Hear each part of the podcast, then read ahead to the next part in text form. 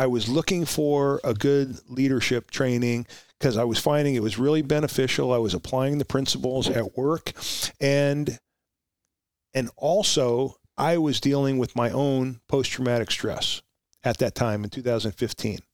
Um, I, you know, I, I won't go down this rabbit hole, but for two years straight, I'd been having nightmares.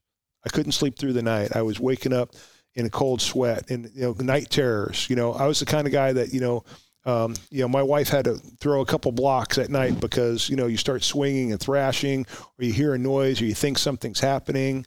Um, it was I was I was having terrible, horrible night terrors and nightmares, and I was I become very hyper vigilant and all this stuff that we've been talking about for the last hour or so about shootings and things that happen and violence and a couple of my friends got shot and um, I broke my back. My wife had cancer. My dog died. You know, I had a business that took a crap in 2008, so they were you know rebounding from stuff financially from that hit and all this stuff. And I just all of it, this cumulative trauma, it, it had caught up to me, and I can't point to one specific thing. It was just the whole thing. You know, I don't know what it was, but finally, after 20 years, 22 years, it was like it, it, it caught up to me. And I found this book. And, you know, part of the, the, the stuff, the, the, the stuff you learn about extreme ownership is about leading yourself and about, you know, recognizing where your shortfalls are and what and taking the steps to for improvement and so there was things that I wanted to work on and become a better leader and try and be a better supervisor I just wanted to be a good sergeant and then there was also things of where I could apply this stuff to my personal life and have and and get better. And so I really started getting involved in um, their training and would go to events. And I went to you know a few of their events. And then um, you know I started I, I had had so much success that I reached out to them and I said, Hey, I just, if you ever need a volunteer, um, I know you put on these, these, big events, these musters. I'd been to a couple of them as a paid attendee. And I said, and I know you have some people that help because there's a lot, they have hundreds of people. The last one I was at had almost 800 people at it. Um, yeah, the first one had 350, which I thought was, wow, man, there's 300 people here. Now they're, you know, pulling in seven to 900 people. But I said, like, hey, if I just want to love to pay it forward. I've got so much from this, and if I if you ever need a volunteer, let me know. I'll be there. And and that's what I would do. I would just keep in touch with them. And um, and one time, and there was a time where they're like, "Hey, you know what? We could use some help, and we'd love to have you." Uh, and they gave me a shot to be a volunteer on their muster crew. And now I'm, you know, five five musters in as a as a volunteer, but I get to you know, be a small cog in the, in the wheel of helping people have a, a good experience at muster.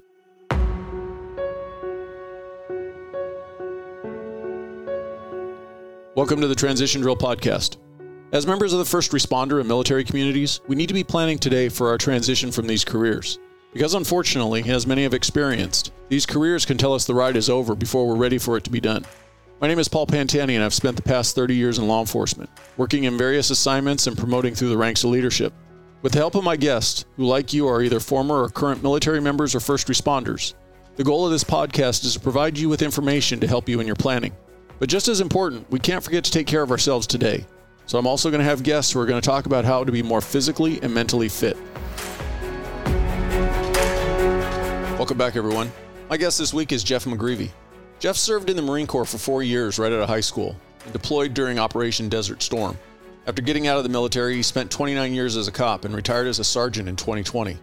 Through his own trauma and work experiences, he got involved with officer wellness in 2004 as a founding member of his department's trauma support team. He's also been invited to become a member of the California Post Organizational Wellness Committee. Today, Jeff is a public safety advocate for first responder wellness a company that specializes in helping first responders with addressing mental and behavioral health concerns. Additionally, he also volunteers with Jocko Willink's and Leif Babin's Echelon Front, assisting with their leadership training musters. Thank you for taking the time to listen. Please enjoy episode 70. I appreciate you driving down. I know that's had to be quite a drive, but fortunately, it's in correspondence to and we're going to get into this down the road, but it's related to the work you're doing now as a retiree. Before we get into that, Where's hometown for you? Oxnard. Born and raised? Yeah.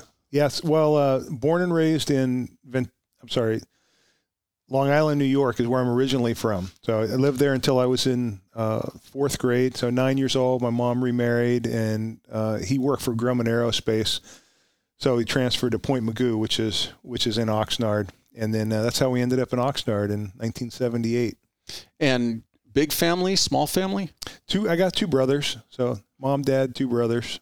From your parents' orig- first marriage or your mom's remarriage, the brothers? A mix. So uh, my brother and my middle brother from uh, we have the same bio- biological father. My mom remarried, and then uh, I have a, another brother who's ten years younger than me that uh, is from the second marriage. Are you the oldest of the three? Yes. So you kind of led the train. I, I guess I would say that. Yeah. You know, we ended up, you know, the the dads in our life uh, didn't really do much for us. So you know, my my parents were divorced probably by the time I was in kindergarten. I was living with my grandparents, and uh, there was some domestic violence that happened. My dad um, had a drinking problem, and he ended up getting into. Um, they were already split up, but he got into uh, a DUI car accident when I was about seven years old, and um, hit a tree or a telephone pole, and ended up getting um, some partial paralysis and a traumatic brain injury, and you know he spent the rest of his life living in a nursing home. Um, so you know, Dad wasn't in in my life early on. My grandfather was. Um, my mom remarried. You know, that marriage only lasted two years. So you know, uh, that guy. You know, we, and that was the marriage that brought you guys to California. That's what brought us to California. Yeah. Was your mom originally from New York also? Yeah, everybody's uh, you know they were all from Brooklyn. My grandparents, uh, my mom, they all uh, they were all born and raised in Brooklyn, and then uh, my grandparents moved. They called it moving out to the country when they went to Long Island. But I live. I grew up in in Suffolk County, in, uh, near Huntington Station. We we definitely then share something in common because my dad grew up in in Brooklyn, so it's kind of weird to think in a world in a small world where if their paths ever crossed, and right. you know who knew. When your mom came out to California and, and then got divorced, was it not a draw a draw to go back home to New York? Oh, I wanted to go back. I mean, um, we my mom wanted to try and make it on her own. So she she didn't want to go home. She didn't want to go back and, and live with her, her parents. She wanted to try and make it on her own. So she stayed out here. And, you know, I, I um, you know, tip my hat to my mom all the time. At one point, my mom worked three jobs. She, she worked at a bank and a credit union on the Navy bases, um, CBC Credit Union. There's a CB base um, there in Port Hueneme. That uh, there's Point Mugu and Port Hueneme, and she worked at that credit union for 34 years. But you know, in the in the 80s, she worked as a teller at the bank, and then she was a Tupperware lady. You know, you had that side business where you you know trying to make some money with Tupperware, and then she had a paper route. So we were out. Um, this is back when you know you still threw newspapers on the driveway. Um, you know, she had a paper route, and so I mean, there was you know. She, at various times it was she was doing what she you know whatever she had to do to to pay the rent and when you mentioned your grandparents and being an impact in your life, were they back in New York or were they here in everybody, California? Everybody was back in New York. So my, my grandparents, I when I, I wanted to go back home. I always wanted to go back home. And uh, I, in fact, I did for ninth grade. Um, I convinced them to let me go back for a year, and um, and I went through ninth grade there. And then I fully intended on staying. I was registered for the next year, and basically my mom made me come home. You know, she she wanted me to be with her what do you think it was that that kind of was your draw to the East Coast as opposed to here? My family. Um, we really basically got uprooted from all of our cousins, all of our aunts and uncles, all of this extended family. My grandparents were kind of those cool people that. Uh, my my grandfather was a World War II veteran. He was in the Marine Corps from um, 42 to 40. I'm sorry, 41 to 43, and um, but he never talked about his service. Like I don't have any cool stories to tell you about what he did because he was one of those people that he even when I went in the Marine Corps, he still didn't tell me about anything. Uh, the only thing he told me was like, "Don't volunteer for anything." That was his. that was his advice, you know. But um, my my grandparents had this cool network of friends that they had grown up with, and all of those people were like my aunt so and so. They weren't my biological family, right. but they were you know Uncle Tony and Aunt so and so, and they were these like cool people. And my grandparents had a solid life. They had a house and they had jobs. My my grandfather worked for Breyers Ice Cream, so you know when you're a kid and your grandpa has a commercial freezer. I mean, I'm talking about like with those lids that lift up like that, like you'd see I'm in an sure ice cream you weren't truck. popular with the kids at all. Man, I mean, and it was always full. So my grandfather always had uh, a freezer full of ice cream, and um, you know they were uh, they were taking care of us. But we had no family here, and we we lived in Ventura County. We had you know a, a couple of cousins that we'd see occasionally that you know had migrated to the West Coast, but really everything that I had gri- grown up with got uprooted from that, and then now we're living with this this guy that I don't even know. Like I had no relationship with this person that, you know, it's like my mom's getting married and we're moving to California. Like I really have no memory.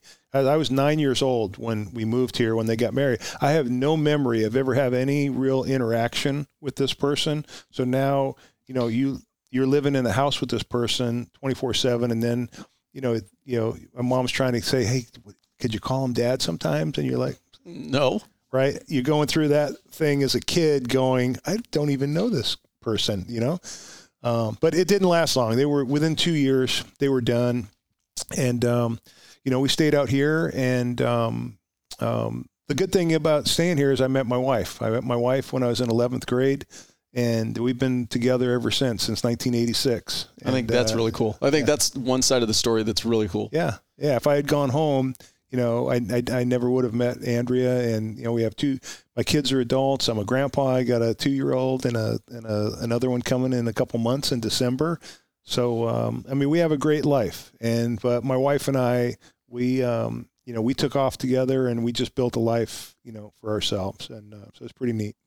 You mentioned your grandfather having prior military service, being a Marine. Was that your only influence as far as the military growing up? I would say so. You know, there were a couple of that that group of the all of them had served. One guy was in the Navy, somebody might have been the Army, but like you know, I grew up with my grandpa was a Marine, and everybody you know everybody talked about you know my my grandfather, and he was kind of a stoic person. Just a strong guy. He went to work every day, and um, from a really early age, I knew that I wanted to join the military, and I was really inspired by my grandfather to join the Marine Corps. And so, I have a, a letter at home uh, that says, "Thank you for your interest in the United States Marine Corps, but because you're only 14 years old, you're going to have to wait." You know, they sent me a sticker. So I got a sticker out of it, but I knew from an early age that I, I was always fascinated, kind of with the with the military, and I would watch, you know, the old war movies and things like that. But my my grandfather, he you know, he was an inspiration to me, even though he didn't talk much about his service. Um, you know, I always you know felt and I still believe Marine Corps is the best and they, they were the toughest. It was a hard boot camp, and I felt like you know to complete something like that, it would be you know a huge um, you know success for a young person. I was 17 when I when I went to boot camp. What about your brothers? Were they driven by the same? My my youngest brother, so my uh, not my middle brother, but my my youngest brother, um, he wanted to follow in some of my footsteps, and so you know my brother, I think, and he, and he could have been influenced by my grandfather a little bit as well, but um, but my brother. Uh, when he graduated from high school, he joined the Marine Corps also, and he got injured in boot camp. And unfortunately, you know, he he came back home and he uh, with this injury and wasn't able to to serve any longer. But but uh, he tried, and then he he had an interest later in life in trying to get into law enforcement. It, it didn't work out for him, but uh, there was there was an interest there for sure. You mentioned having an interest going in the the Marine Corps. You knew as a young kid. What what about sports? You know, were you a good student academically? Were you involved in sports? I was good enough to get a, a 2.0 so that you could Play. play football. Right, that was about it. So I had an interest in um, in sports, but I never played organized sports because my mom couldn't afford to pay for little league or something like like that. So you know, I got to a point early on where I just wouldn't even ask my mom, like you know, because I knew that we were scrapping just to for her to make. I mean, we literally were on welfare for a little while, and you know, if you've ever uh, you know, people joke about the government cheese. Like we had a brick of that government cheese in our refrigerator. That you know was. I look back on this thing of where you know my mom was was getting some kind of help from probably from the state to get by. So, um, but when I got into high school, I just you know basic football. I wasn't I'm the, no superstar or anything. I was just good enough to make the team and played. I liked to play football, and then I tried out for baseball. and um, I made the team, but I didn't have a 2.0 grade average, so they wouldn't let me play. So that was kind of a bummer. But I just played high school football, and then as I got older and I got in the military, I played on a couple of base teams for baseball. I wasn't very good, but good enough to make the you know make the team and and go play, and uh, so it was fun. So I'm assuming with a with the struggle just to maintain the 2.0, there probably wasn't much discussion or even forethought in your part of thinking about college. I never thought that. I was like, "There's no way. I'm barely getting out of high school, so there, there's no way." I'm. Um, I. Uh, my thought was about I'm going to join the Marine Corps, and I'm going to get out. You know, I'm going to get out of here, and I'm going to go um, start to. I'm going to learn some kind of a skill set, and just go and serve. And I did. And I did have. Uh, you know, a feeling of um, a patriotic sense, even as a young person. Love love my country, and I thought, you know, I want to go serve my country like like my grandfather did. I don't know what that's going to look like, but I want to join and I, I want to serve and, and do something and I didn't look at college as an as a, really as a as an option for me because you know I wasn't doing well in school. I wanted to you know I just wanted to get out so I could give me that diploma. And, yeah, get that diploma. And you know, funny story about that is, you know, I so I I joined when I was 17. My mom had to sign the paperwork, so I joined in February of 1987, and so I was going to graduate, walk the line in June. Well, I was getting an F in English, and uh, just we had the meeting because you weren't applying it, it yourself. Just, I wasn't applying myself. I wasn't, you know, I just it didn't get it. I just I didn't try, you know, and I was I ditched school all the time, and you know, I, I deserved it. I was getting an F because I had earned that F. I fully deserved that F, and have the meeting with the guidance counselor, and um, come to find out that I'm not going to graduate high school if I get. I'm going to have to go to summer school if I get an F in that class. So me, my mom, my guidance counselor had to go have a meeting with the um, the English teacher and basically beg her to give me a D. And I and we had to prove to her that I joined the military and if I don't get a D, I can't go in the military. And this this teacher had every right to to flunk me, and I just and, and I can't remember her name, but I can still see her telling me it's like the only reason I'm doing this is because I hope the Marine Corps can straighten you out, you know. And she gave me a D, and I shipped off, you know, and and uh, went to boot camp. But you know, I always I always tell people I thank that English teacher because, um, you know, even delaying for a few months, you know, your your life just gets put on to a different track, and everything would probably be different because right. you know a degree, um, one way or the other, it kind of it, it changes your path a little bit and timing is very important um, with with everything because man, it, it there's so much that could change. Was your mom supportive of you going in the military? She was. Yeah, she was. She knew that I wanted to do it. Um, and so it, it was something, I mean, like when I had a letter at age 14, you know, that, you know, showing interest and, um, but my mom worked on a, a Navy base. And so she th- thought that hey, oh, if you go in, um, and I'm going into the Marine Corps, which is, you know, everyone thinks of it just as infantry. And, you know, my mom was trying to tell me, like, you know, look, if you can get some kind of a skill, you know, because if you go and just be in the infantry, well, what are you going to do when you get out of right. the service? That was her mindset. It's like, you know, hey, you're going to probably go do four or six years, and then it'd be great if you had some kind of a, a trade that you could come out and get a job and, and take care of yourself. So um, I ended up going in open contract, which is uh, like the stupidest thing that you can do. And Put me wherever you want me. yeah, yeah. Because I didn't know what I wanted to do. I couldn't come up with. I mean, you know, there's all these options based on your ASVAB scores and all these different scores, and I couldn't. I, I literally didn't know what to do. And what I did is I literally put my trust into the Marine Corps to say, you guys put me where, you know, I'm going to go because I, I didn't really know what I was doing.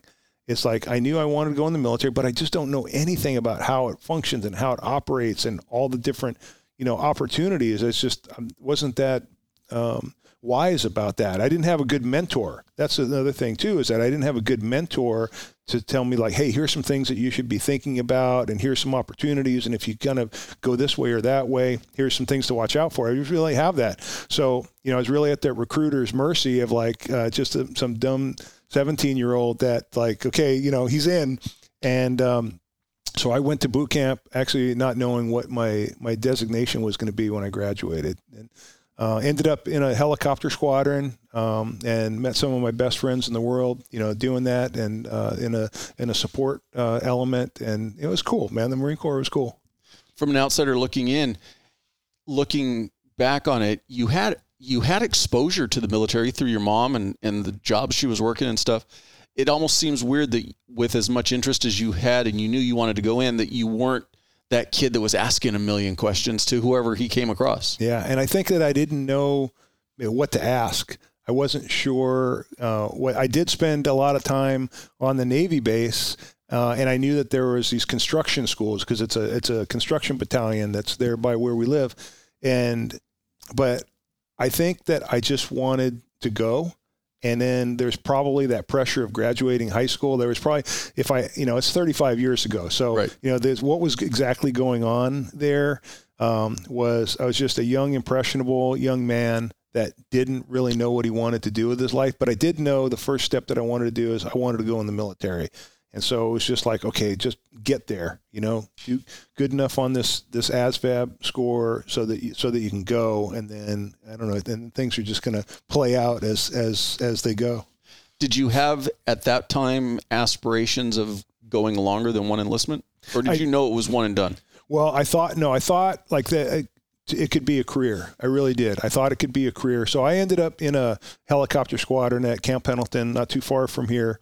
Um, uh, HMLA 367, Scarface, which is uh, Hueys and Cobras, and um, in the admin shop. And I went to um, admin school at Camp Del Mar. So I went to San Diego for boot camp, do your three months down there, and then um, I went right up the road to Camp Pendleton for school. So I go to the school, and I'm with about probably 300 people out on this parade deck, and you know, you show up and I got my job in the military based on where I was standing in the parking lot that day. so I'm in this sea of people, and you know the guy, the the he was either a staff sergeant or a gunny, and he you know he gave his little intro of what was going to be happening, and then he like parted the sea, and he's like, all right, from you over, you go with Staff Sergeant so and so. Over here, you guys go with Staff Sergeant so and so. You are going to go with Staff Sergeant so and so. So based on there was three jobs in this particular thing. So based on the group that I happen to be standing with in the parking lot, that's how I got my job for the next three and a half years. And it seems to be a, a, story of your life. You know, one person over could have been a completely different career in the military. Exactly, exactly man. but that's how it went, man. And then um, so that's how I get my what my um, job is going to be. Start so we go to school for that, and then I ended up staying at Camp Pendleton. So school was only like I don't know six. I want to say six weeks. So I graduated boot camp. Oh, here's another funny thing: is that 1987, a movie called Full Metal Jacket came out in 1987, and and I saw it in the movies three weeks before I went to boot camp. so you go and watch a movie like that. Um, three weeks before you show up at the place that that's what's gonna that getting ready to happen to you. I was like, okay, here we go. You know, um, but um, yeah. So finish because um, Full Metal Jacket is basically a documentary. Yeah, yeah. And today's today's Halloween. I I graduated boot camp on October 30th, 1987. So 35 years and a day from now and then by december basically right around christmas time i was done with school and now i go to uh, my unit. And they say you're going to be stationed at camp pendleton. Camp pendleton is a 50000 square foot or 50000 square mile you know that has everything. Infantry tanks you know um, lavs uh, everything is on there but you're going to be at camp pendleton. That's all you know. So i go to this little shack and give them my packet with my orders and then you know sit there for an hour and some van picks me up and uh, and they say I'm going to uh, an air unit. So I, they drive me to the flight line at uh, Camp Pendleton and you go to the group which is the headquarters for all these different squadrons and then now you sit there and they're thinking about okay which where, which unit are they going to plug him in with? Okay okay this unit just rotated back from Okinawa Japan and they had a somebody that did my job that was going to be getting out within the year. So they, they decided they're going to send me to that unit, and then um, Sergeant Ray Garcia comes and picks me up and uh, and takes me to my new home for the next uh, three and a half years. And Ray and I ended up becoming really close friends, and uh, uh we both became police officers after um, after the Marine Corps. But you were asking like, was I did I plan to stay in? The answer was like maybe. You know, I looked at it as being a career, and that I thought I could do it. And then toward the end of my enlistment, the thing that made me want to get out was that I had a son. So my wife and I, as I told you, we've been together since 11th grade. So I, when I was 18 and she was 19, we got married and which is very young, very early, but we'd been dating for like two years and we just wanted to start our life together. So, you know, we did it. Um, and so, um, two years later, now we have a son. So, um, my son was uh, about a year and a half old and Des- Desert Storm came. So, um, we my my helicopter squadron went overseas to Saudi Arabia after uh, the Iraqis invaded Kuwait. So we were there three weeks after the invasion. My son was three months old. Um, we left. We were gone for seven months. the The war happens, and then I come home, and now my son's ten months old. And during that now this time of where I've got about six to eight months before I get out of the military, I'm think I'm looking at all these people around me that are career people that constantly go overseas and leave their families. Like you can go to Japan or Germany or someplace for a year unaccompanied, where you, are going by yourself without your family, or you could go someplace for three years and you can bring your family with me. And what I what I looked at is like a lot of the older guys that were divorced or they're on, you know, they've had multiple wives or they've, you know, they're. I, I shared with you that I grew up without a dad I basically didn't have a good father figure in my life. My grandfather and my my other my uncle Carl, who uh, was is um, my dad's sister's husband. You know, another guy who I really look at as a father figure. Both east, they're three thousand miles away from me. So you know, we love each other. We have a good relationship, but you know, we're not together every day. I don't have right. that person that's you know around me helping me every day. I'm living with a single mom, and I'm trying to help you know, raise my brothers while my uh, my mom's at work. So I'm lo- I looked at these guys that they go overseas all the time and they leave for these big chunks of time. And I thought, you know, I don't want to have keep leaving my family like that. Like I don't want my my son to not have a father. Um, so that was a big driving force for me to want to get out. And so I had some people that were that were around me in the military that had some police experience. Um, one couple of reserve officers for like Oceanside PD. We had had a guy with broken service where he was in the military. He got out, became a police officer for a few years, came back into the military. And so I had some people like that that I started talking to about uh, law enforcement and, and kind of learning a little bit about what it was. And then my real thought was I told you um, when I joined, I wanted to serve my country. And I thought, well, you know, I serve my country, maybe I can go home and serve my community.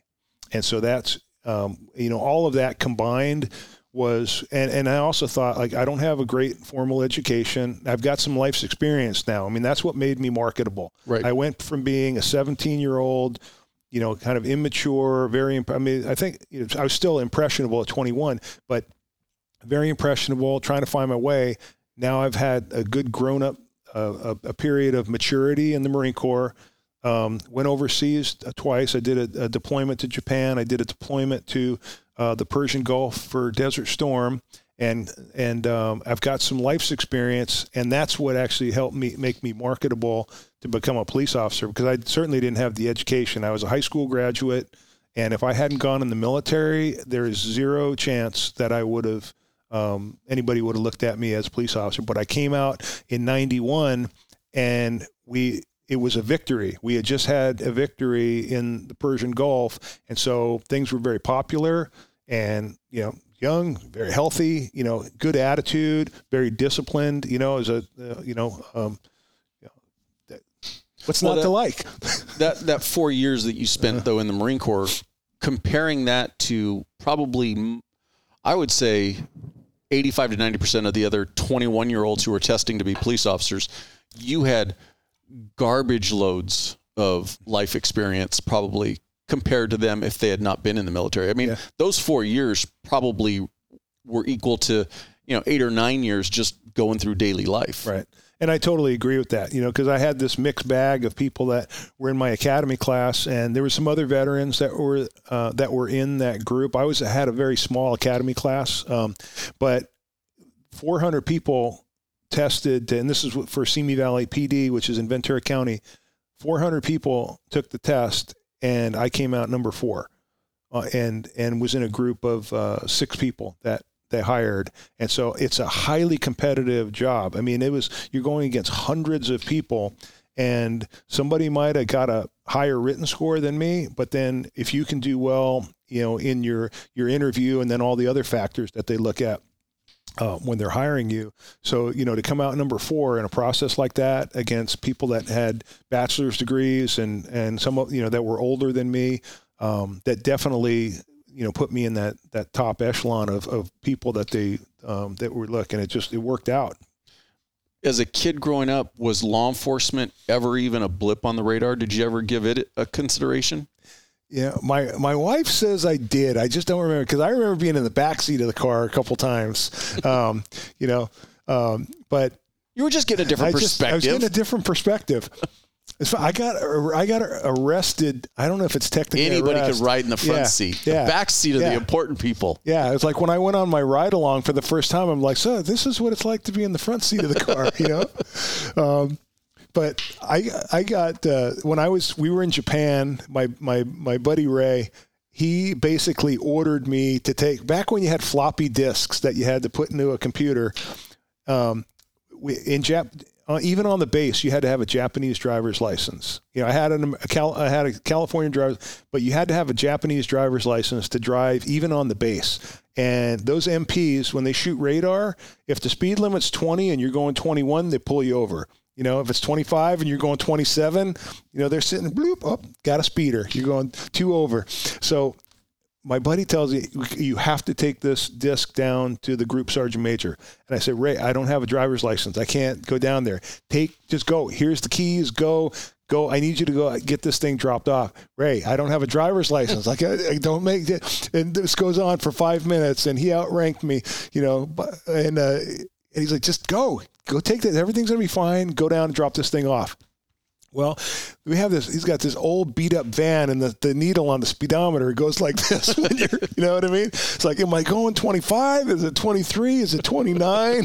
this thing's like this, and I, and I'm I'm driving real slow down the flight line, and sure enough, Johnny Law is shooting radar, and I was going like one mile over whatever the speed limit was, and he pulls me over, and I'm like, oh, great. So I pull into the parking lot at the at the the group headquarters, and I tell the guy, I give him my ID and I say, look, I have to deliver this to the sergeant major. Like his office right. I here's the key is Here's my ID. I I have to deliver this by. There was a time. Like I have to get it there by such and such time.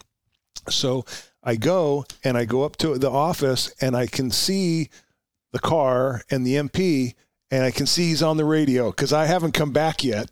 And I'm, I go up to the sergeant major's office, and the secretary's like, I have to drop this thing off. And like, oh, just a minute. Let me, you know, he's not here right now. Me find out where. Have a seat. And it just, yeah. And I'm sitting here going, and I'm looking out the window, and the MPs think that I took off. They, th- they think that I split. And, um, so I, I can see more cars showing up on this thing, and I'm up in the second story, you know, of the. I'm in a hangar. It was a helicopter, you know, wing hangar, and I'm see these guys out there, and I'm just like trying to play cool, wait for, and the sergeant major comes in. I give him the stuff, tell him who it's from, and then I walk out the office. And I take two steps, and there's this long stairwell, and and the, this.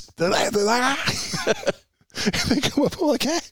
I mean, they they hooked me up. They put me in the back of the car and you know drove me to whatever their little office was, and uh, you know to, scare me. And then who comes to rescue me? My my supervisor Ray, the sergeant who got me in this situation, the whole thing. Like, you know. Well, at least he didn't leave you hanging. At least he showed up, you know, and he's like, yeah, don't worry, guys. I'm going to take care of this guy. yeah, I appreciate the call, you know, and I'm just looking at him like, but I almost didn't get to rotate home because they give you a court date. You got to do this, and my unit's getting ready to rotate home. But if you have pending legal action, oh no, you can't leave. So even just a ticket.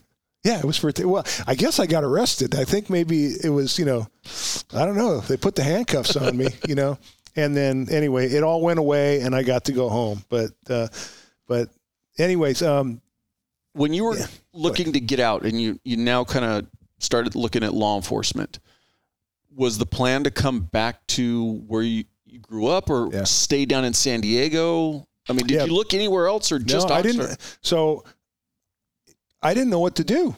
Like I didn't have a really have a mentor again for somebody that was a, a police officer. Um, I had some guys that had been in the job and done it a little other ways, but I was kind of parting ways with them. So the idea was I'm going to go home. I'm from Oxnard, so I'll apply to Oxnard PD. And um, so that at the time they were having a hiring freeze and they weren't accepting applications. So you know, in those days, the way that you learned about jobs was in the Sunday newspaper in the classified section. And this one, you know, we would check it, and then there were four little ads for four departments that were having testing coming up, you know, and there was a phone number that you had to call to register so you could take the test. And um, I called all of them and started setting up things. And one of them was the Simi Valley Police Department. And um, just pursued that, stuck with it, and that was the the one that the department that ended up um, giving me a job and and hiring me. Uh, and I started the I I got out of the Marine Corps in August of '91, and three weeks later, September 10th, I'm sorry, September 9th, I was in the police academy. I only had three weeks of downtime because I started applying before I got out of the Marine Corps. That was going to be my, yeah. my next question. Yeah, I started because it's a you know a four to six month process to get hired. So I had started um, you know, at least four months earlier. So I've got the beginnings happening, and then um, I took 60 days terminal leave, which is basically you know all your unused vacation time. You can bundle that up in the end. It's kind of like you're leaving and you're never coming back. They call it terminal leave because you know you're you're you ain't you're not coming back. So during that terminal leave was just finalizing thing, and then I started working um, some odd jobs while I was because this wasn't a guarantee. I didn't know if it was going to happen. Right. And I'll never forget one of the jobs I did. I called it. It was a temp service that would just send you out on random, you know, jobs for a couple days here and there. And one of the places that they sent me was a factory, and it was a shampoo bottle uh, factory. So I'm I'm a Marine Corps veteran that I'm actually still on active duty. I just got back from the war and I've been around aircraft and, you know, um, like all kinds of cool stuff. And my job wasn't as cool as that, but I was in, you know, you were part of something. And now I was in a warehouse um, getting uh, shampoo bottles that were coming down a conveyor belt with a hairnet on, with all these little Mexican ladies that um, could do the job 10 times better than I could. And I'm just, every moment was going, oh my God, I can't believe that I, I, am I'm, I'm doing this right now, you know? And, uh, I did that for a couple days and I went home on my lunch break and I told my, my wife, I said, would you be mad at me if I didn't go back? You know, I just quit. I didn't go back uh, because I was like, I literally was wearing a hairnet and, you know, you had to get these little clear bottles that, you know, put them in the box the certain way. And, I was, uh, I was like, oh God, please. So during that transition period where I'm waiting for the job offer that you know, anything could happen. You may not get a job offer, but um, things are looking good, and but I'm hoping that I get a job offer. But it, well, it's also like, not just the job offer; it's the, it's then making it through the academy. Right. Yeah, it's just the beginning. Right. But so um, I've my backup plan is that I said if I don't get this job, I'm going back in the Marine Corps. So, so you're you're kind of jumping each of my questions before I yeah, ask. Them. Sorry about that. No, no, it, it's perfectly fine. I got to do a better job of like.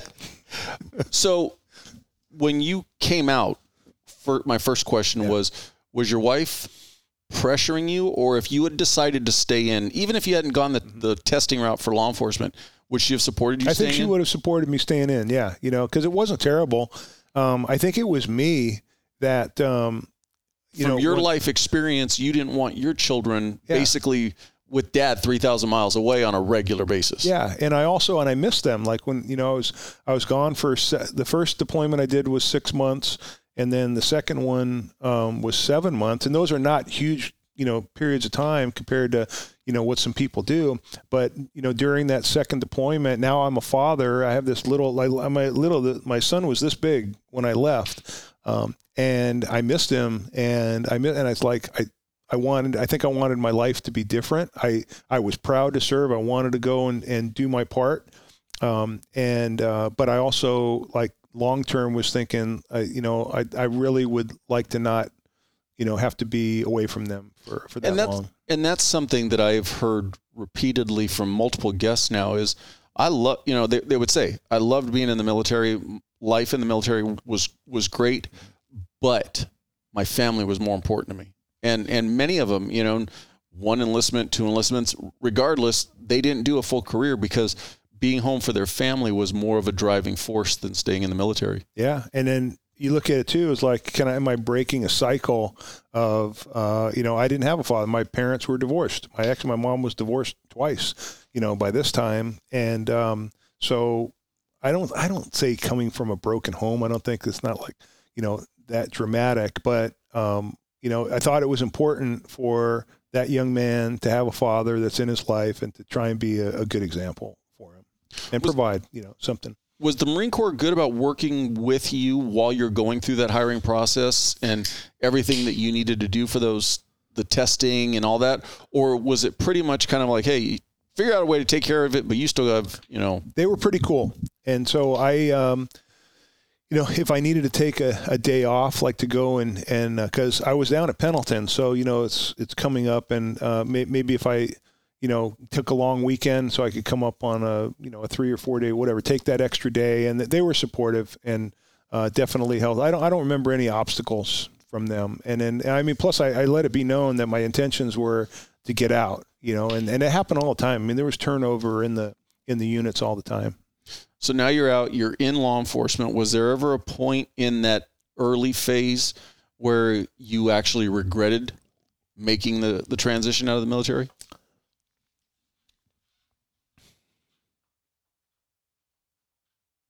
when I drove off of Camp Pendleton, and um, when I, I, I, when I drove off the uh, I think it was the Santa Santa Onofre gate on uh, when I threw my hands up in the air and I was like I felt like I did it. Like I fin- I finished my enlistment and I was like yes! You know because I was excited that I'm trying to be become a police officer. So um, I was I was excited to go home. Now the regret comes when you are when I'm in a factory with a hairnet on, going, I maybe I didn't make the right, maybe I'm not making the right decision, and then what if I don't get this job? Because I'm trying to get a job that is really hard to get, and at the time I I, didn't truly appreciate how competitive it was and how hard it was to get to become a firefighter, to become a police officer, um, a deputy sheriff. I didn't truly. I think I was a little bit arrogant, you know, like you have a little, you know, a little vigor in you when you're 21 years old and, in, um, you know, and which, which helped me obviously because I got the job, but, uh, I was always, I think looking at a, a, fallback plan. It's like, Hey man, if this doesn't work out, I'm going to the Marine Corps. And I, I was going to try and become either a crew chief because I came, I was in an air unit and I kind of, I like being around the aircraft. So I'm like, I'm going to try and go to crew chief school or go to Intel. That was kind of what my, my, if I, if I had to go back in. But it, what I'm getting at is once you were out, you're now a cop. Uh, okay. A year into it, two years, whatever. Was there ever the, a point when you kind of looked back and went, maybe I should have stayed in the, in the Marine Corps? On 9 11. And so I was had been out for base, basically about 10 years when uh, 9 11 happened. And when 9 11 happened, I felt like a piece of shit because I wasn't in the military and going to go over and, and go fight for our country. That's, that's, that was a time where I really seriously thought about like I think I'm going to go like join a reserve unit or maybe I'm trying to go back in the military. And I had this small window of where, you know, I had to have a reality check with myself on, you know, my abil- my abilities and then also my situation. But I seriously on I think a lot of us just there's a bunch of people that I worked with that were prior military that you know they, they, that was the regret of like you know God man was the reserves never a consideration prior to that? I, you know, I thought I, I thought about it, but I don't think I, I just thought that seriously about it. I thought, you know, I'm gonna once I had the the law enforcement job, um, I felt good. And then there was there was times where I thought about going back in the reserves because I started thinking about serving and then potentially a second um, pension. You know, because I had you know do your time you, and then getting medical benefits or getting some um, some base access commissary privileges and things like that. And I thought about it, and it just I came to the in the end. It was like the best way I can serve is just serve my community and and uh, and and just go do a good job and try and be a good policeman. And you ultimately did 20, 29. 29 years. And where I want to go now is what you're doing today is we'll loosely call it peer support. Is is that a, a, good way of referring to it? Sometimes I do peer support, but I, I work for a treatment center. So I'm I'm a public the, the title is public safety advocate for first responder wellness. And what what I do is I advocate for treatment for first responders. So and and you know that are those that are dealing with post traumatic stress, alcoholism, addiction, depression, anxiety is working for a place where we can help those people because there's so many people that I worked with throughout my career that uh, went out on stress and never came back, or there was five people throughout my career that, that took their own lives between Simi Valley and Oxnard. Um, and just seeing some people going like, man, that person was savable. If they could have gotten the help that they needed, and you know, I spent I had about 15 years of experience as part of our peer support team and our trauma support team, and I got a lot of experience through that. Which that was what I was leading to is how did you initiate, because you got involved in that while you were still active as a police officer what was the the impetus to get involved with it yeah so in 2004 dr larry blum um, who is a pretty well known psychologist in southern california he started a program called tactical decision making under stress so at the time i was on the on the swat team and i, I served on simi valley swat team and then i served on the oxnard pd swat team and they had put together this instructor call, course, um, tactical decision making under stress. And what it was is to put officers through scenario based training and then immediately do a debriefing with them um, because, you know, it, in the role that you're at, you probably are investigating some officer involved shootings, you know, in the in the county that that you work in, and then whatever your experience was, you know, as a police officer before that, many times officers have difficulty recalling what happened or um, their their statements might not match up to what actually happened. And what we were doing is we were putting officers through these scenarios, and then we would interview them. Okay, tell us what what happened. And many times, their perception or their their time distortions were way off from what happened, or their reaction time to something because they'd be shoot don't shoot scenarios and it was really interesting to do that. But the purpose, part of the purpose of it was putting them through this like a stress inoculation because the more you prepare somebody to to use force or not use force the better decision that they're going to make. And then also will you potentially get a better interview from them when uh, you know if, if they have a, a, lethal force situation with some uh, understanding some of the dynamics of what happens in a, in a real officer involved shooting or if you use deadly force in some kind of an incident. So we were doing that and then at the same time, they were starting a trauma support team, which Dr. Blum was leading also. And that evolved into peer support. But what that was is, is teaching a bunch of officers and dispatchers and support people that had experience in critical incidents, that had a good reputation, that were likable, you thought people would talk to. Um, we're going to give them training on doing critical incident stress debriefings and, and debriefing techniques so that you know if you were involved in a uh, some type of a critical incident that we were trained to we could sit down with you and we could talk through the incident of what happened to give and right to, to number one to help you but then also um, to give you an opportunity to talk through what happened um, sometimes before you talk to the major crimes detectives or if it was the the, the psychologist would talk would try and talk to them before they, they had their interviews and that's changed now. They don't they don't let them talk to the doctors. But that was kind of what it is and it developed into and not just shootings but um, gnarly crime scenes or a particularly gruesome crime scene or the death of a child. There was things there was kind of these threshold type things where if you were a patrol officer and um, you were having some kind of a reaction potentially at a scene. It could be a child death or it could be a suicide call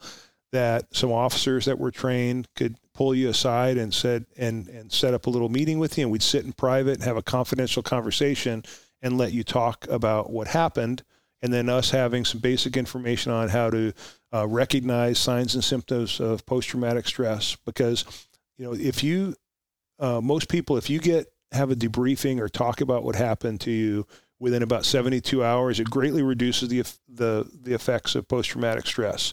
What happens is that we we see all of this uh, gnarly stuff during our careers and both on the police and fire side paramedics emergency room nurses that and nobody talks about it. And that stuff builds up and then it for many people it becomes post-traumatic stress. And post-traumatic stress you know uh, it, it shows its head in many many ways. It could be drinking or lack of sleep or work performance things or just you know changes in the person. But if we can do a debriefing with that with the, uh, the officer or the dispatcher and let them get that off their chests and then also recognize if there's something wrong so that we can make a referral to a doctor or if they need something. And you know one quick thing that I'll, I'll share with you like as a simple example is when i was a field supervisor we went to a murder suicide call. Two teenage girls come home from school and they go upstairs and mom and dad are dead. The dad shot the mom and then the dad uh, killed himself.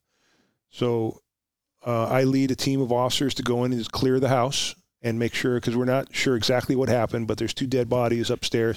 We go and clear the house, and um, now I have um, our officers that we're gonna we're gonna debrief this with the with the officers because these two girls were hysterical. So can you imagine if you're the patrol officer and you may have been in a situation like this, your job is to sit with these girls for the next three hours until they talk to detectives or until some family arrives. And you have these this teenager who is hysterical, bawling, crying. You have to sit there and watch that for three hours. And you see this stuff in emergency rooms where a child dies and and some officer that drew the short straw you got to stay in the room with the baby until the medical examiner's office gets here, or th- things like that. Those are just a couple of examples. So we had this situation where we had these cops that had to sit with these girls, and it was gut wrenching for them. So we said, let's let's set up a debriefing with the personnel involved in this call, and we talked to the officer who had to sit with the girls, right? And then we talked to the dispatcher that takes the 911 call that she has a perspective of what happened. And then one of the cops that I cleared the house with, they talk with him. And that officer is totally fine about what he did, but what he starts talking about is that he he he divulges that you know yeah I'm, I'm this not bothering me, but it's just took me back to something two years ago where my my best friend's mom committed suicide, and when I saw this, that's what I'm thinking about. And so what you're doing is you're kind of you're doing peer support with this cop that it's that call was a trigger for something that happened two years ago, right? right. And that's what kind of what happens is with this stuff. It's not necessarily um, this particular call, it, but it's a that many times are triggers for other things. You had mentioned previously that you've experienced partner suicide. Had you experienced it at that point in time when you first got involved with it? Yeah, there, there was um, when I worked at Simi Valley, right after I left, um, I left in 97 and in, I think it was 98 and 99, they had an officer commit suicide. And one of the, the first one was a guy that was my background investigator and, and was part of the, my hiring process. And he had, had got promoted to sergeant and he, he was my field supervisor for a while. Um, he killed himself in front of about five other police officers. Um, it was horrible. And then, uh, second one um, um, in, at home in, in front of his wife. Um, and then there was a couple of, there was, uh, um, I, I, would say up until that point when I got on the team, those are the two that stand out to me of like people that I personally knew, personally worked with that had taken their own lives. But 20 years ago, bringing a program like that to your organization would, would, from my experience, I would say that still was still very forward thinking. It, it wasn't the norm and it's got definitely gotten better over time. Yeah. Was it was it immediately accepted by your organization, or was there hesitancy?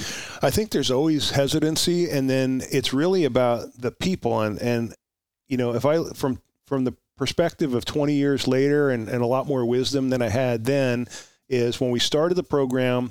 We got a bunch of people that had been involved in critical incidents. I had been involved in an, in uh, an officer involved shooting earlier in my career, and they had some other people that had been in um, critical incidents, and then they got a couple of dispatchers, and then they had a couple of um, very senior non-sworn people, people that had credibility, if you will.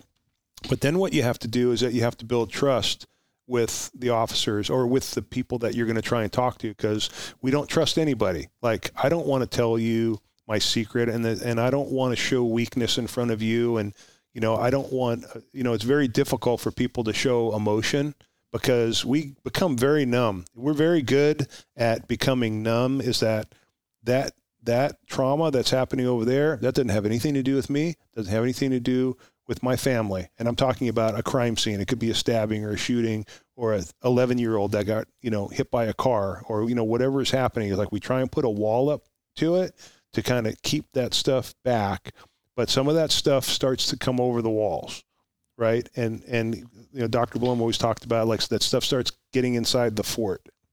Um, and, and generally, when it starts, it it it doesn't seep in; it floods in. It can. Yeah. And so what we had to do was just we had a program that didn't exist before and then just slowly start to implement and not give up.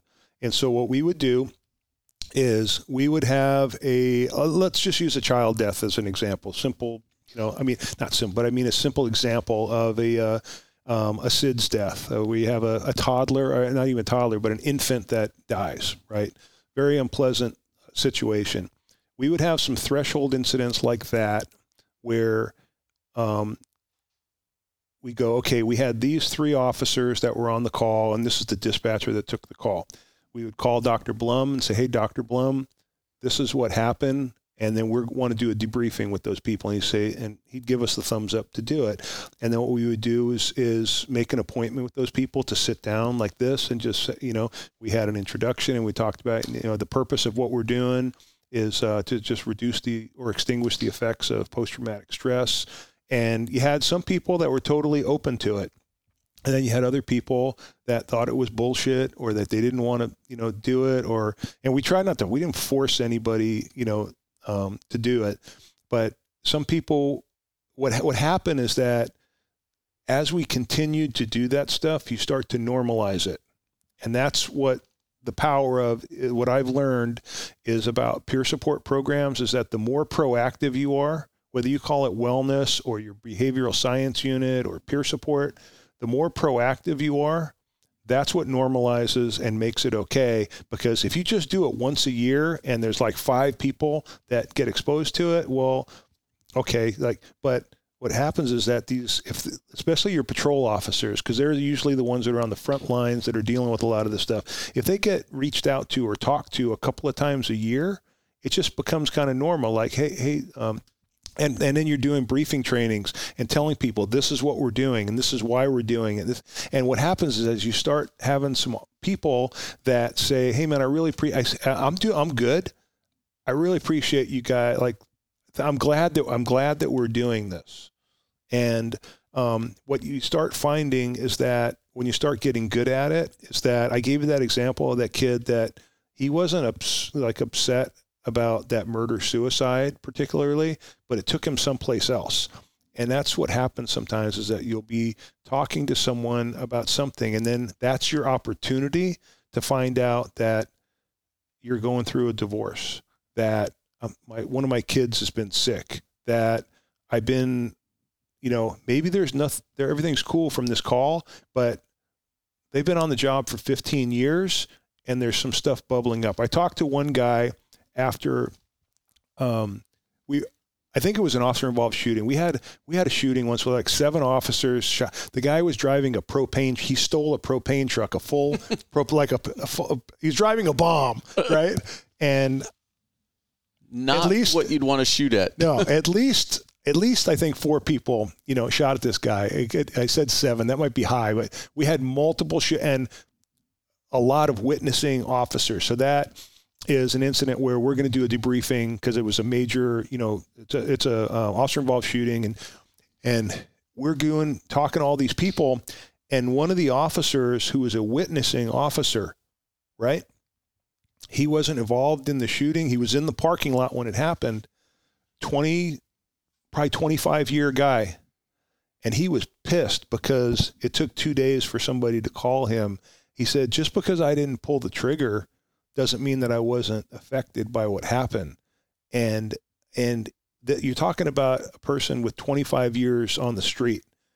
If you could imagine uh, what he's seen in the last 25 years, and you know what's going back through his mind is about the pursuit he was on, where one where an Oxnard police officer was killed, and the scenes where you know uh, other stuff that happened, and he was and so you find out that like there are people that want you to talk to them and they want they are struggling with something um, or they do appreciate it.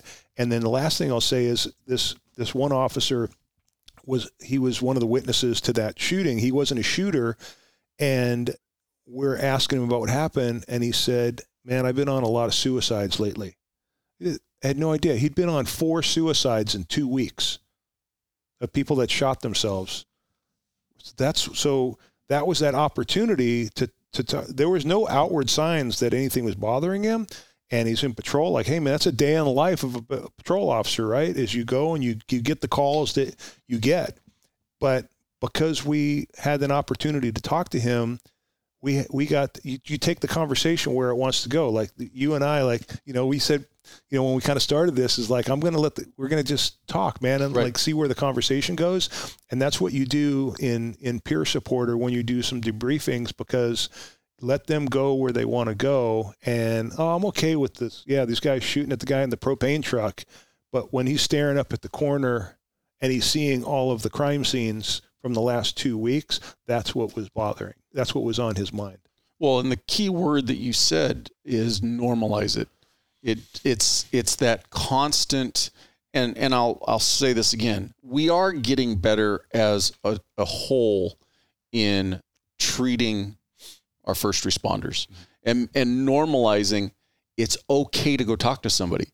20 years ago, it wasn't normal or your peers didn't look at it as normal of hey i'm going to go talk to somebody mm-hmm. and so you're you're also fighting what normalizing does in my opinion is it starts reducing the stigma from our peers of, oh, you got to go talk to somebody, you know?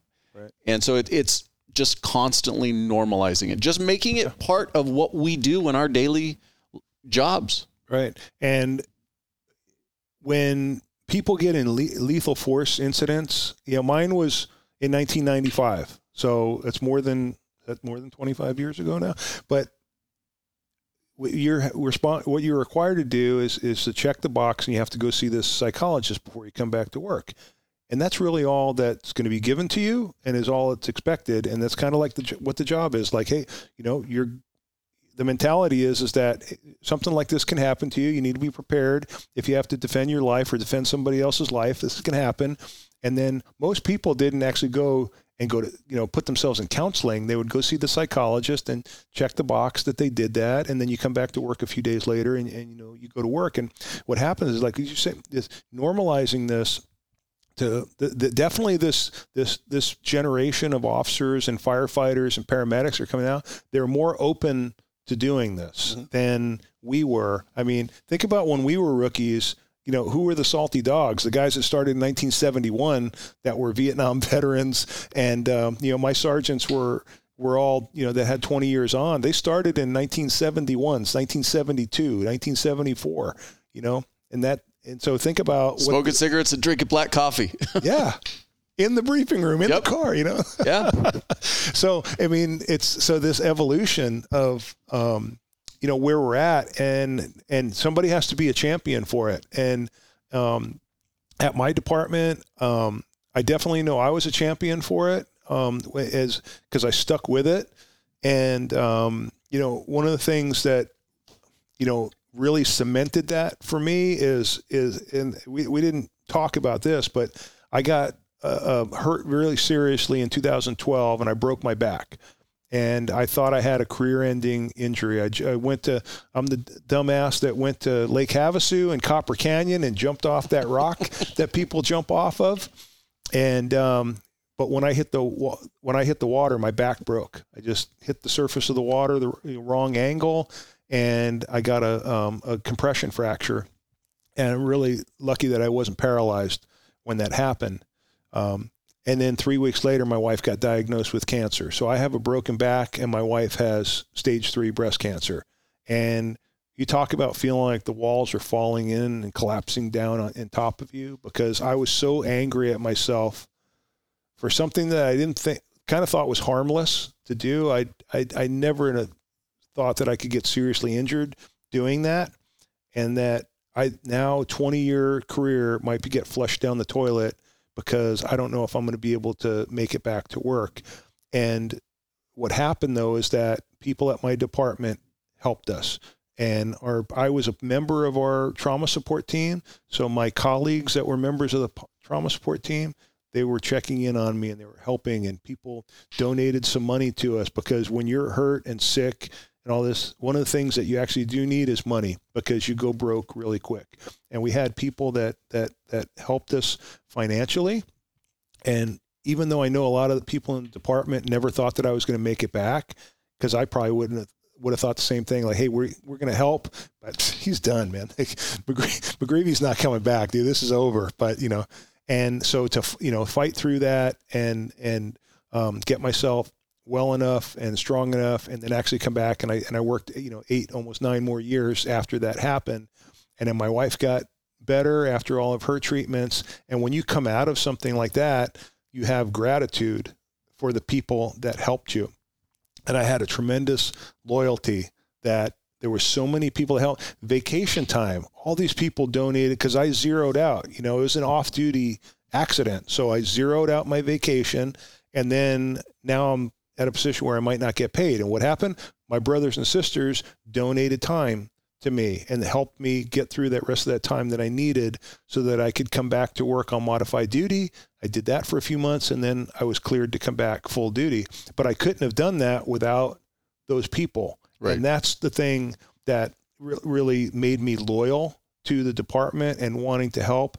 And, you know, I had done that a dozen times for other people. And, you know, it's like every time, like if that catastrophic, you know, leave fund, fund came out where so and so needs, you know, some time, I always donated time to that, always. And, you know, over a period of 20 years like hey i needed i needed i need some help now and everybody you know helped me and so getting through that, um, you know, it it put me on another level of of wanting to help because I can't pay you guys back financially, but I can pay it forward and just try and uh, do what I can to to be more of a servant. When you first got involved with your organization, did did you have to go to specialized training or anything? We did it with Dr. Blum. So uh, we're talking about peer support yeah. wellness. Yeah. So Dr. Blum um, put he we would do like three and four day trainings of um, learning about stress management, learning about post traumatic stress, learning about addiction and alcoholism and, and what stress does to the brain and, and the changes that happen.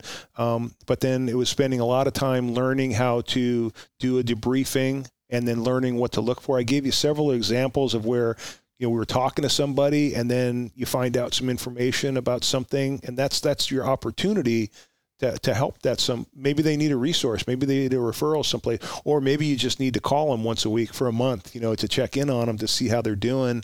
Um, but learning about that stuff. So it was all led by by dr blum. And then as you fast forward now there's uh, post certified courses you know two two three day uh, or week long courses that give you the the basic uh, certification. But that's what we were doing with Dr. Blum was leading everything. When did you cross your bridge as far as seeing that this was something you wanted to do post retirement? I would say so I retired in 2020 and around 2017, 2018, you know, 2 years or so before I retired, I started getting nervous about retirement I started getting anxiety of I've done this for my whole life. I was a field supervisor. I was in a I, uh, a community policing detail. So I did a couple years as a field sergeant, and then I had a team of officers that I worked with in a in a uh, called the neighborhood policing team, and it was a community policing detail. And I kind of had a target date of approximately when I thought I could go, and I started. I was getting anxiety about. I was getting nervous. I was I, maybe I was getting scared of like, am I ready? Am I financially ready? Am I emotionally ready? Like, what what am I gonna do? Like, do I do I have to get a job? Am I going to be able to do a job? Like what? Well, what what does that look like? What if nobody will hire me? I don't know what what uh, what field am I going to uh, go into? And I was I was like having like physical anxiety. Sometimes I I knew that I was like really stressed about that. So prior, real quick, yeah. Prior to that point, had you not been, had you thought about retirement in the sense were you thinking it was going to be another job, or were you thinking it was going to be golf and you know?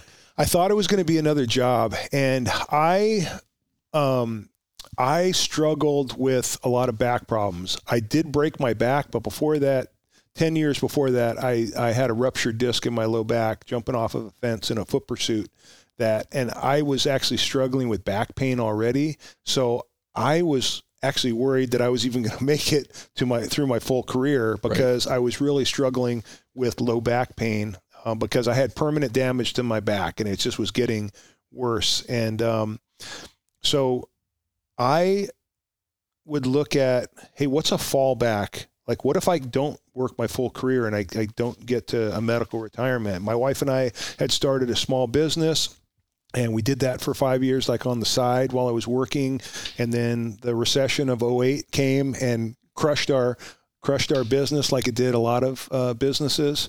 But um, you know, I was looking at is is there's what's a fallback like if if my back um, just can't make it any right. any longer, and I um, and and so I thought about that, and then as I was getting to that transition part where I was thinking about getting out, what I really started focusing on is what's my next mission going to be because I felt like you know, telling you this stuff about the the wellness part of it, I liked it. Like I really liked helping.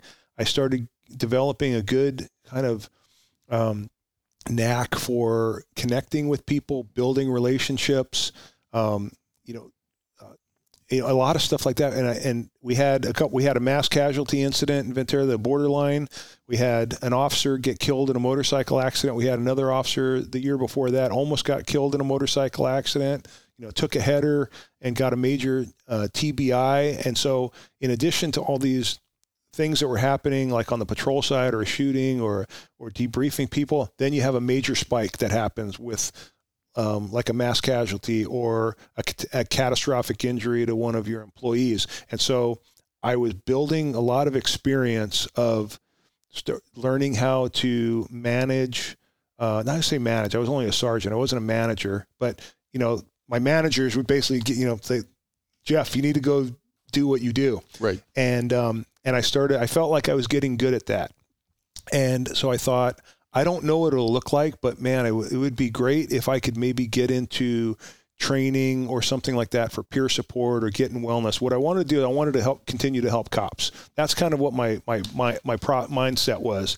And I got some really good advice from JP Dinnell, who works at uh, at Echelon Front. He's on Jocko's team, and you know JP planted this seed in my head about finding your next mission. And for me, I spent 33 years serving either my country or my community. Four years in the military, 29 years as a cop, and it's like, what's your next mission going to be? Because I'm not done, and I think I have a skill set to where I, I, can continue to serve and, and help us, help our brothers and sisters. And then once I kind of had that mindset of like that helped point me in the direction that I wanted to go, then it was like the road kind of opened up and then opportunities started to uh, I don't want to say they appeared for me because I developed those relationships and I and I and I but I sought out these organizations that I thought were doing a pretty good job with wellness and and figuring out like, oh man, okay, how can I get on their team or how could I be of service to them if if it's even possible. So had you known of first responder wellness before you kind of had that light, you know, that epiphany of like, okay, this is where my my post law enforcement career is going to take me? Yeah, I first started with um, I learned about first responder wellness in 2018, um, and I'll get I'll be very brief because I want to make don't want to divulge anything that's you know anywhere remotely identifiable to anybody. But we had an officer that was addicted to pain medication. He was an alcoholic. He had a lot of injuries, and he he needed to go to a treatment center and I had never dealt with that before. And um, quite frankly, in the end, it ended up being kind of a disaster. But I called, I, I, I got into that Rolodex of contacts that I had, and I called some people and I said, Hey, here's the situation that I have. And they said, Okay, I'm going to connect you with this person. I got connected with somebody. They then connected me with a treatment center that they said they had a first responder program. It was out in Palmdale. So I spent six hours on the phone with with the first responder, with the place, connecting everything, and I get him to go there. And he left within about two to four hours. And he said, "This isn't. There's no first responders here. There's a there's a bunch of junkies here." I'm like, "I'm not staying here. I don't feel safe." He said this was a first responder program, and uh, he left. And in the aftermath of that, my me and my commanders like, we got to solve this problem. Like, I, this is going to happen again, and that's how we found first responder wellness is because we had we have to find a culturally competent place that takes care of cops and firefighters and dispatchers and that's what their wheelhouse is and that's what they're good at. Um, and and that was but that's the kind of the journey to get to first responder wellness. Um, but I actually thought I was going to work for the counseling team. Um, you know Dr. Nancy I think or they're they're based actually down here in San Bernardino Riverside area the Counseling Team International, they were doing a lot of training. They were doing peer support training and wellness training. And so I was talking to them about trying to get on their training cadre to, you know, support wellness training. And I thought that I was going to do that. And then um, I was talking to another sergeant in the sergeant's office, you know, like we do, and we were he he's getting ready to retire. I'm getting I'm like, yeah, man, this is what I'm going to do. And he's like listening to me talk. He's like, I need to introduce you to my friend Greg because they're looking for a guy like you for this nonprofit up in Santa Barbara. Um, and that I had no idea was an option. So I, I worked for a nonprofit for a year and a half before I went to First Responder Wellness. But um, yeah, I, I got uh, linked up with a nonprofit that was paying for counseling services for first responders and their families, and it was amazing. It was fantastic. Um, and then, you know, as time went on, unfortunately, it wasn't a good sustainable program, but I did a really good job working for them and I got the attention of first responder wellness. All about relationships. All of this stuff is about building relationships with people.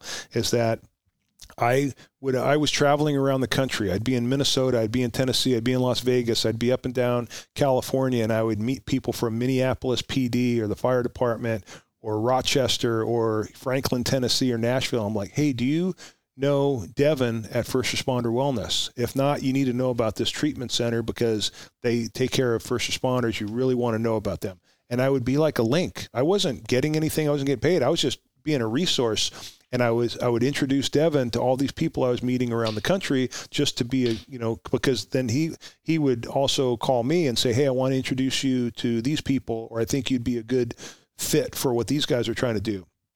And um, about six months ago, you know, he sent me a text one day and he said, uh, "Hey man, when are you going to come work with us?" And I said, "Well, don't threaten me with a good time. you know, let's talk about that." Um, and um, and it was what I wanted. I wanted Devin to call me someday. I was hoping someday maybe there'd be an opportunity because I, I kind of admired what they were doing because I look at um, the treatment center as an, uh, uh, this company that's helping first responders at a higher level.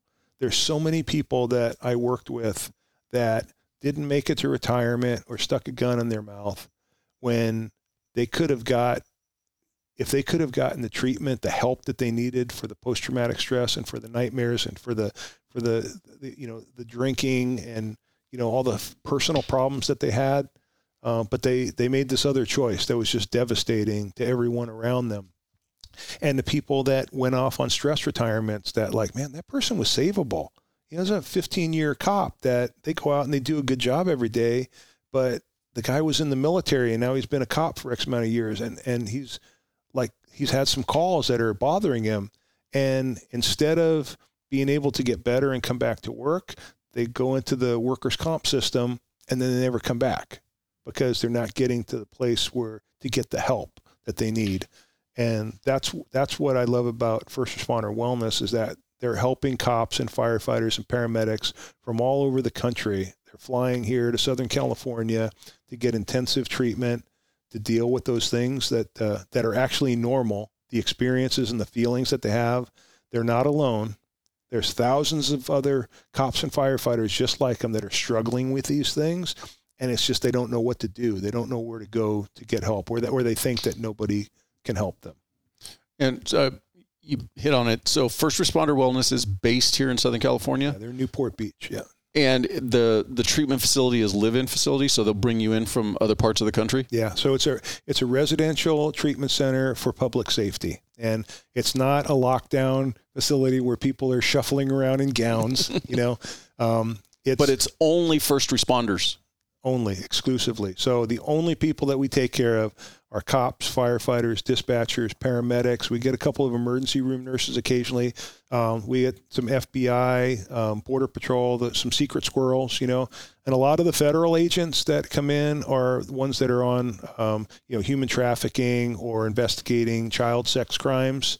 You know, after three or four or five years of doing that, it's it's extremely traumatic, and especially if you have a family, like you know, and that's what kind of happens is that, you know, we start to see things, and then you know, if you have a child that's a similar age of these horrors that you're seeing over here at work, it, it really can screw you up. You hit on JP Dinnell and, and Jocko's Echelon Front. You also got involved with them. How how were you able to do that? Yeah. So in 2015, um, I, I saw one of my officers reading this book called Extreme Ownership.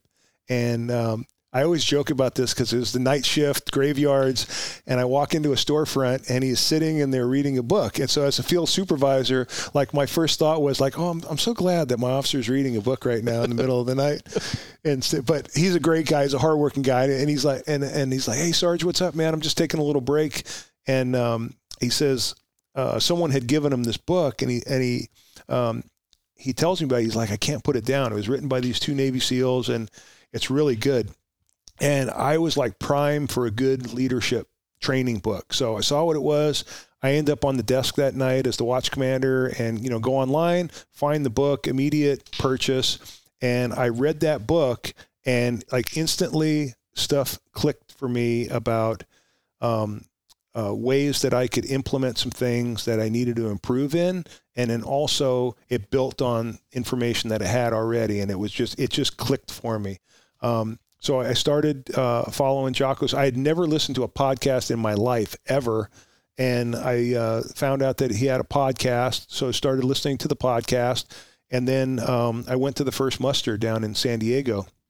And um, I, uh, so th- this is a kind of a funny story, but I am the first person to check into a muster at any of uh, the echelon fronts, like the, the official musters that they do my wife and I got down there a little early, and Jamie Cochran was setting up the table, and JP Dinnell, he wasn't working for them yet, but he was there, and you know we're kind of waiting for them to open up so you can do your you know your registration and check in.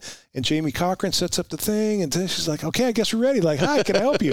and I stepped up, and I so I was the first person that they ever you know checked in in person at the event, but. uh and I think I bought ticket number 19 you know so i was in the top 20 for buying tickets. But i was really excited to go to i was real i was looking for a good leadership training because i was finding it was really beneficial. I was applying the principles at work.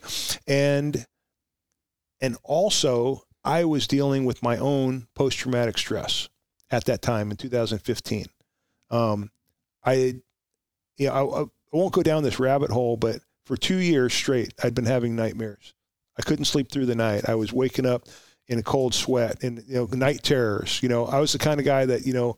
Um, you know, my wife had to throw a couple blocks at night because you know you start swinging and thrashing, or you hear a noise, or you think something's happening. Um, it was I was I was having terrible, horrible night terrors and nightmares, and I was I become very hyper vigilant. and all this stuff that we've been talking about for the last hour or so about shootings and things that happen and violence and couple of my friends got shot and um, I broke my back. My wife had cancer. My dog died. You know, I had a business that took a crap in 2008, so they were you know rebounding from stuff financially from that hit and all this stuff, and I just all of it, this cumulative trauma, it, it had caught up to me, and I can't point to one specific thing. It was just the whole thing. You know, I don't know what it was, but finally, after 20 years, 22 years, it was like it, it, it caught up to me. And I found this book. And, you know, part of the, the, the stuff, the, the, the stuff you learn about extreme ownership is about leading yourself and about, you know, recognizing where your shortfalls are and what and taking the steps to for improvement and so there was things that I wanted to work on and become a better leader and try and be a better supervisor I just wanted to be a good sergeant and then there was also things of where I could apply this stuff to my personal life and have and and get better. And so I really started getting involved in um, their training and would go to events. And I went to you know a few of their events, and then um, you know I started. I, I had had so much success that I reached out to them and I said, "Hey, I just if you ever need a volunteer, um, I know you put on these, these, big events, these musters. I'd been to a couple of them as a paid attendee, and I said, and I know you have some people that help because there's a lot. They have hundreds of people. The last one I was at had almost 800 people at it. Um, yeah, the first one had 350, which I thought was wow, man. There's 300 people here. Now they're you know pulling in seven to 900 people. But I said like, hey, if I just want to love to pay it forward. I've got so much from this, and if I if you ever need a volunteer, let me know. I'll be there. And and that's what I would do. I would just keep in touch with them. And um, and one time, and there was a time where they're like, "Hey, you know what? We could use some help, and we'd love to have you." Uh, and they gave me a shot to be a volunteer on their muster crew. And now I'm, you know, five five musters in as a as a volunteer, but I get to, you know, be a small cog in the in the wheel of helping people have a, a good experience at muster by helping them, you know, get checked in and, just help with with um, getting people set up if they have questions, you know. And then Jocko and Leif and the team, you know, they run the show, and then I'm just, you know, kind of in the in the back and the operations people just helping with. Uh, there's a, a, group of us of you know about ten people that that go to all the musters and, and just help out going back and asking an obvious question. So you dealt with your own PTS trauma for two years. Longer than that, actually, but yeah. being somebody who helps others, what was it? And and I know this is an overly obvious question. Why didn't you see it in yourself, and why didn't you seek help sooner? I did see it in myself, and my own ego was in the way that um, I didn't want to deal with it. So I would be. I talk about Dr. Blum a lot. Dr. Blum, I think, look is is almost a father figure to me as well because I spent a lot of time around Dr. Blum and I learned so much from Dr. Blum about what's got me to where I am today. And we would be doing these sitting in training, and Dr. Blum would have a PowerPoint up and be talking about signs and symptoms of post traumatic stress. And you can imagine the bullet points that are there and he'd be going You're down the every list. one of them. And I'm like, I'm sitting there going, I have that, I have that. I'm actually experiencing that right now. I have that, and I have that, and that. And there was this, like, there was this inner kid that wanted to raise his hand and say, the, the doctor is right there. One of the experts in Southern California, he's right there. And all I had to do is tell him that I was struggling. And I didn't. And what I did is I created years, way more than two years, five to seven or eight years. Because I'm talking about, you know, knowing in probably 2011, 2000, you know, yeah, 2010, 2011, um, of experiencing these things already. I knew that it was there, and my my ego was that it'll go away and I was self medicating at times with alcohol. Like when I broke my back, most painful thing I've ever been through in my life. And you get on prescription medication, and you know you have a problem when you're taking your pain medication with with wild turkey. and and ginger ale, you know, mix like you're drinking alcohol with taking this pain medication because you built up a tolerance to it. And I'm I'm fortunate that I'm I, I don't have an addictive personality because I, I I don't I don't think I could say I was ever addicted to medication. I took it as long as I needed to take it until I didn't take it anymore. But I probably took more than I should have, and I was and I was pouring alcohol on top of it, and I had these you know inner demons of uh, you know inside, and I I was afraid to open up Pandora's box. I had all of this stuff that was stuffed down, and I'd held it down for 22 years. And I knew that if I went and started talking about it, that it was just gonna, it was just gonna, it was gonna blow up. And I didn't, I, I didn't want to do that. And, but I knew that I needed to. And, um, I was the peer support coordinator. You got to understand, I you know I have all this training and experience, and in 2015 I'd been a sergeant for like a year, a year and a half. So I'm now the peer support coordinator. And what made me, if you don't mind, just jumping into like how I what Please. I did to get my help is that I'd been struggling. I'd been having nightmares literally every night. I was afraid, like I would lay in bed and I wouldn't go to sleep because I was like I'd start falling asleep and I, I would wake up. It was like I was afraid almost to go to sleep because I knew when I fell asleep I was going to have a nightmare. And so you end up just like awake, and then you know your sleep deprivation and all the stuff that builds on day after day after day. But I was like I didn't want to go to sleep because I was going to have a nightmare. And I was in um, I became the CIT coordinator, the crisis intervention tra- training coordinator, and the peer support coordinator. So now I'm just dealing with mental health all the time. So I'm in the CIT academy, um, and um, there was a, a, a, therapist that was talking. She had a veteran, and the topic was veterans and PTSD. There was this one hour segment during this 40 hour training and I knew her. I talked to her before. I knew who she was. I, I knew she was legit because I, I knew her for a couple years. And um, they were talking, and I'm sitting there in the class, and I'm I'm I know that I'm in the throes of post traumatic stress. And she wrote her name and phone number up on the on the board on the whiteboard, and it's that same thing of how many times have instructors that you've been there. If anybody wants to reach out to me, here's my information, and nobody calls, or you know maybe somebody takes a picture, but it never goes anywhere. And I made the decision right there that I'm going to call her. Um, I'm going to call her. And that's what I did. And I said, uh, her name is Kim. And I called her and she knew me. We, like I said, we knew each other for a couple years loosely just from working around each other. And I told her, here's what's going on. And, um, you know, if you, could you connect me with someone that you think that would be good? Cause I didn't want to call Dr. Blum. Um, cause then it's connected to work I wanted to talk to somebody that was away from. I had this weird thing too of like I almost thought of Larry more as my friend than our doctor, but all it was was an excuse. Because when I talked to Larry about this stuff, Larry's like very blunt. I don't know if you ever met Dr. Blum. He's a, he's a he's a character. He used to be a power lifter, and as we're sitting here in your gym, um, but this is a studio. You're in a studio. We're in a studio. um, but Larry would be like, that's the stupidest fucking thing I've ever heard, Jeff. You know, because he's like, why didn't you talk to me? You know? And, uh, but that was taking those first steps to make that phone call, right? And then what happens? We all, we come up with excuses not to call or not to show up to the appointment.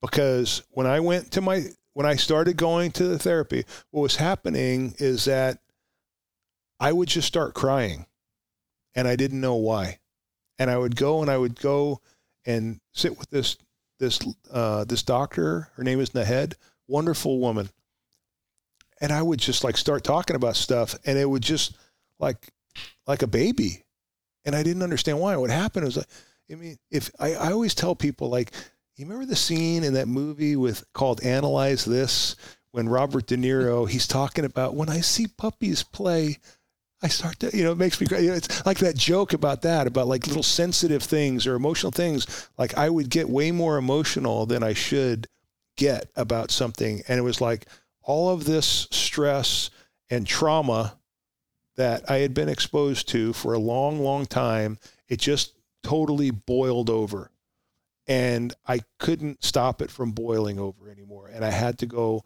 offload that. And what I did is, is I took my own medicine and I started seeing this therapist and I would go once a week.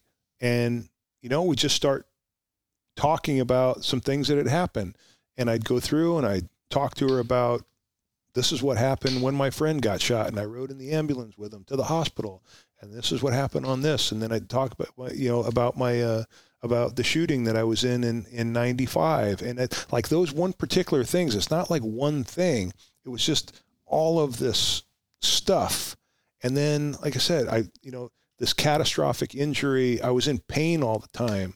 My wife had gone through this horrible cancer ordeal. And then I, we had some financial challenges. We were trying to, you know, and I, and I, and I said, my dog died.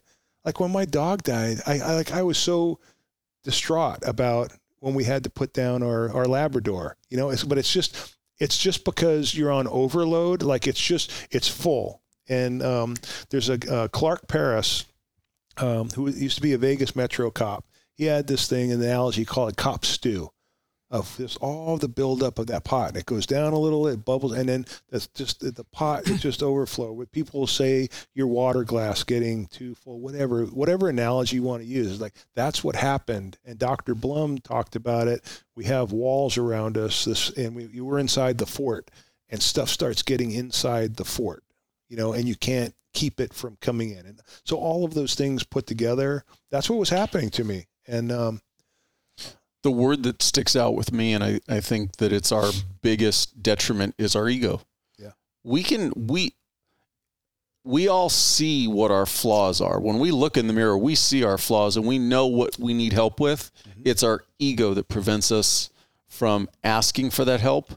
And the the worst part about it is when for many of us when we finally do get to that point of asking for help, I don't want to say it's too late, but it could be a whole lot better if we'd have just get, just yeah. push that ego to the and I know it's easier said than done. Yes. Push that ego to the side and just admit, hey, I need to talk to somebody. Right. And that's the whole thing is like it's so much and that's why I understand when a cop or firefighter is resistant to getting help because they just don't know what they don't know. And and for me, I mean, with all of the information that I had, because I, I I feel like I had more information than the average bear about wellness and post traumatic stress and all that stuff and about what you know what to do. And I still was resistant to getting help. And then there was you know the ego part of your reputation right you know I didn't want people at work to know. I didn't want I was a supervisor. I didn't want my subordinates to know or to think. And then you know it's funny when I, I talked to my family about this like oh yeah we knew you had PTS for years. And I because I think I'm doing such a good job of hiding it right? And my, you want to know my, your flaws? Just ask your family. Ask your trust kids, me, the, you ain't hiding it from them. Yeah, just ask your wife and your kids. And they had this thing of where like they would come over and they would to my wife they'd be like, "Is today's dad like like this?"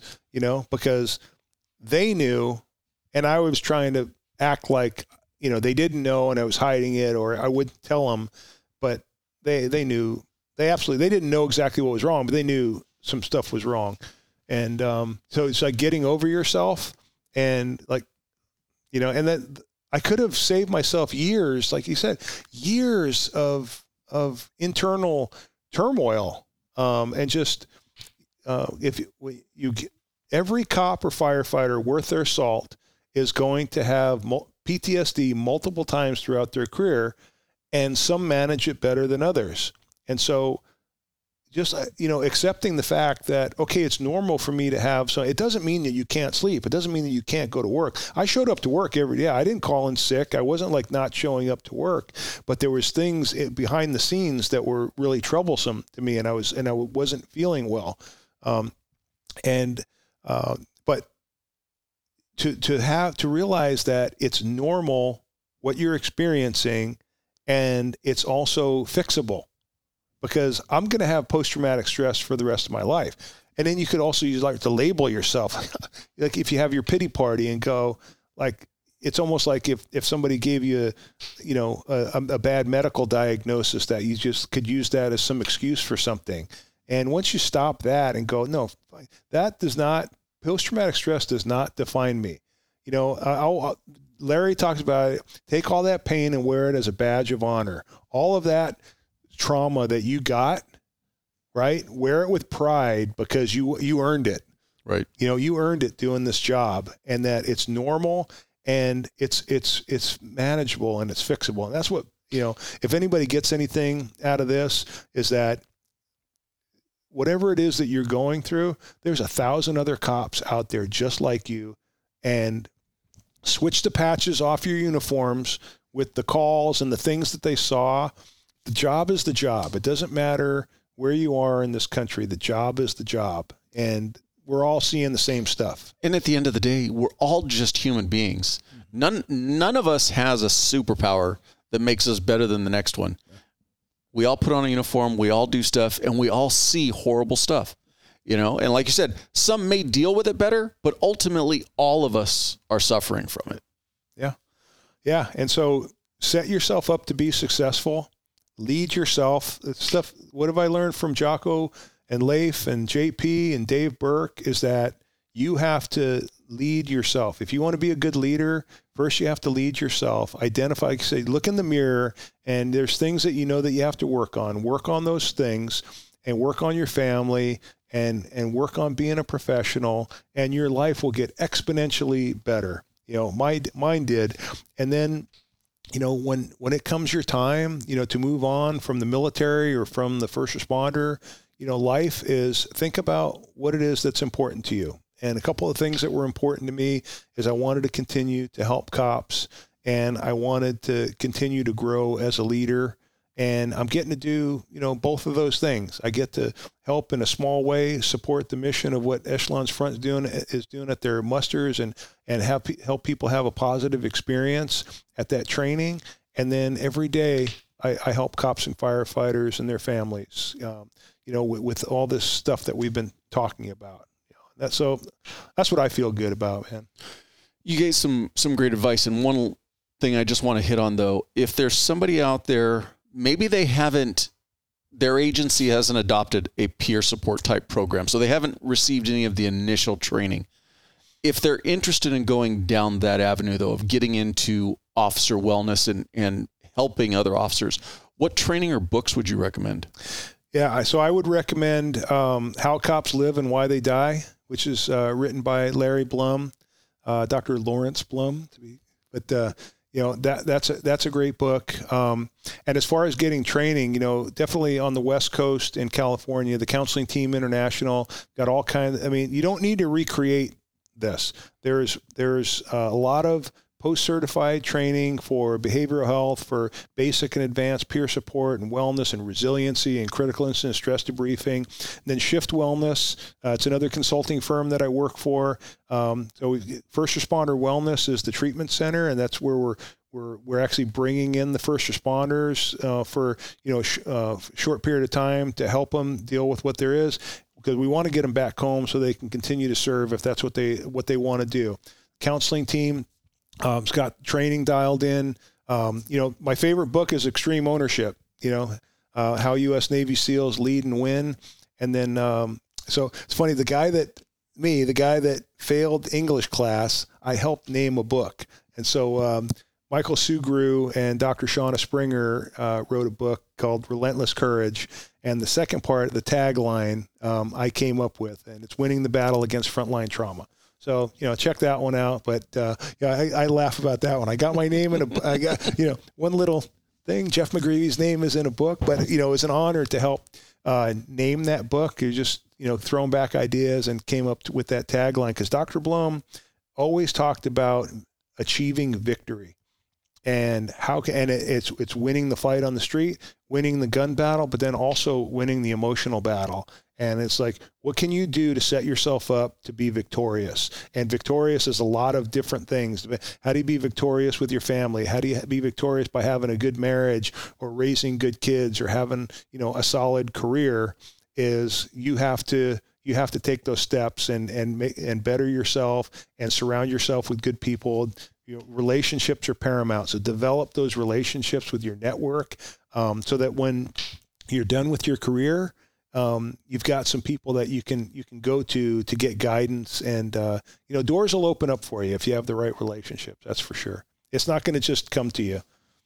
You already kind of jokingly referred to this a person putting their name on the board, but if somebody does have questions and wants more information or just wants to talk to you about wellness, Sure. how do they get in touch with you? Uh, LinkedIn would be the best way. So Jeff McGreevy, I'm on LinkedIn. Uh, my Facebook is is uh, is also just my name, and then my, my Instagram. I just kind of keep that private um, for a closer network. But I'd love to ne- interact and, and talk to people. I get uh, um, several people that reach out, you know, via LinkedIn. They kind of see what we do, and I'm always loo- looking to talk to people who are in a similar space. And then, you know, if you're a first responder that needs some help with something, and you just need somebody to talk to to maybe help try and point you in the right direction, I'm, I'm happy to do that.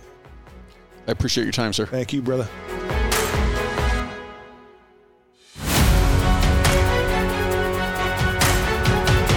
Thank you for taking your time to listen to the podcast. I truly hope you enjoyed it. Not only is the podcast available on audio platforms, but you can also watch it on YouTube at the Transition Drill Podcast channel.